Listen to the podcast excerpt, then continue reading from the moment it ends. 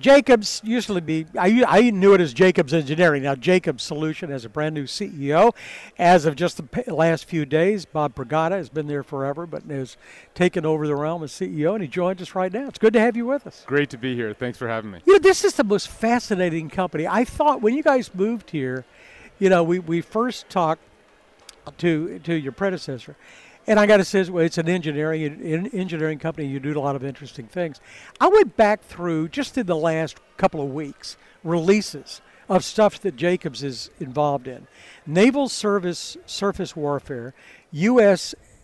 U.S. air bases in Japan, NASA moon mission, UK fusion program, green hydro- hydrogen in South Korea.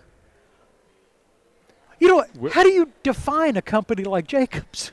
It's uh, it it is becoming a little bit more challenging, but uh, really, it, it if you kind of step back and look at where we came from and where we're where we're going, uh, it makes a lot of sense. So you, you mentioned our name used to be Jacobs Engineering, and for 70 plus years, we became the uh, the experts in the world around engineering, and uh, and really understanding the the business of our clients' business, and through that we call it domain knowledge you know, we took our technical consulting and our technical skills uh, up the value uh, chain for our clients.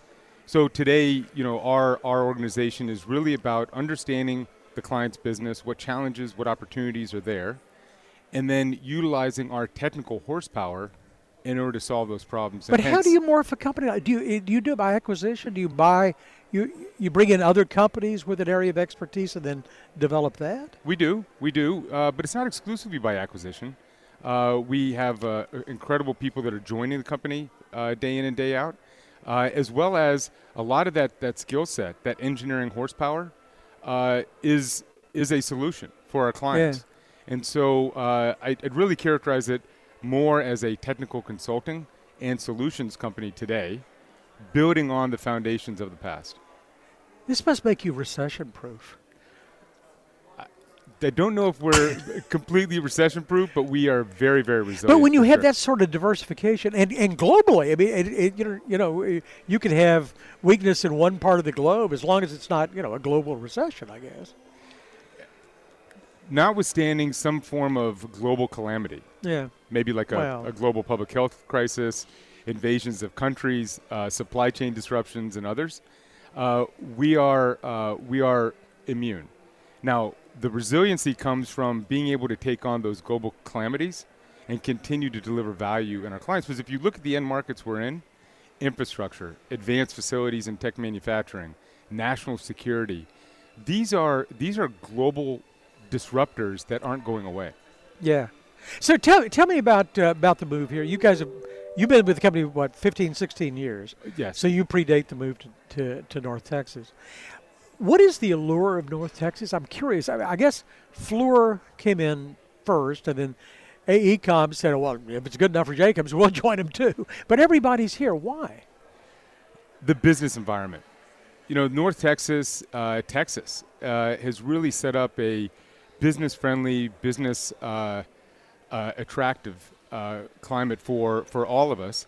And then when you when you layer on the access to, to talent, you layer on the quality of life, uh, the access to global locations around the world.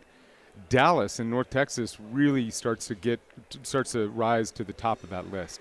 And so uh, I can speak from a personal standpoint, and then on behalf of my company, um, we have uh, we've been absolutely thrilled uh, to be here. Uh, my wife and I actually moved here right when our right when we moved the headquarters. I think Steve was first, and uh, a couple of us came right after him within months. Uh, it was just my wife and I. My younger son had just gone off to school, and so after living the suburban life for so long, we ended up actually figured out. We, we said, "Hey, let's try the urban life."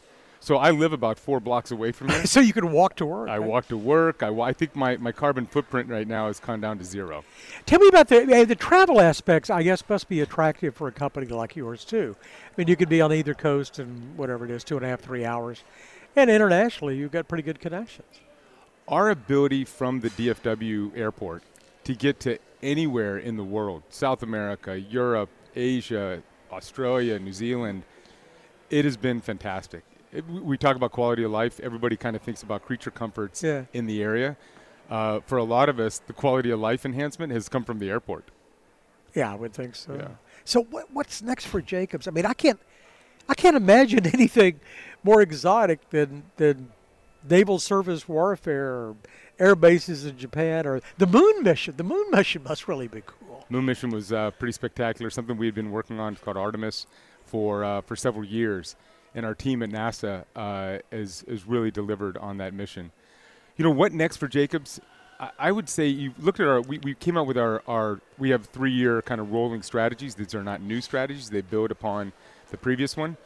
And uh, our, our, strategy in March of 22 came out and it was uh, termed boldly moving forward.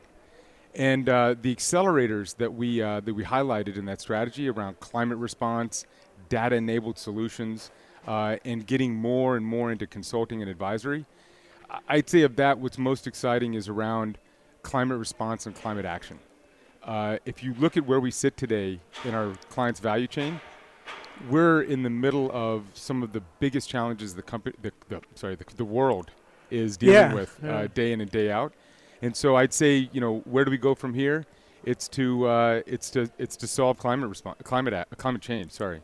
That's going to be fascinating. Well, you're going to have a good run. I mean, you're coming in at a, at a great time. You you know your company well. Uh, you seem to be well suited. We wish you a, a, great tenure as CEO. Well, thank you very much, and look forward to uh, talking to you again soon. Many times. I look forward to it in the future. Bob Pragada is the brand new CEO of Jacobs Solutions. I still have trouble saying it. Jacobs is fine. or Jacob tickers. You know, you got the you got one of the better ticker symbols around. It's, uh, that was this. I think that was Standard Oil in New Jersey's ticker symbol, wasn't it? Was it really? J. I don't. I don't. I think know. it was. I don't know. There's uh, there's only a few of us with a single letter ticker. I would imagine. For more of our conversation, go to krld.com slash CEO. I'm David Johnson, News Radio 1080 KRLD.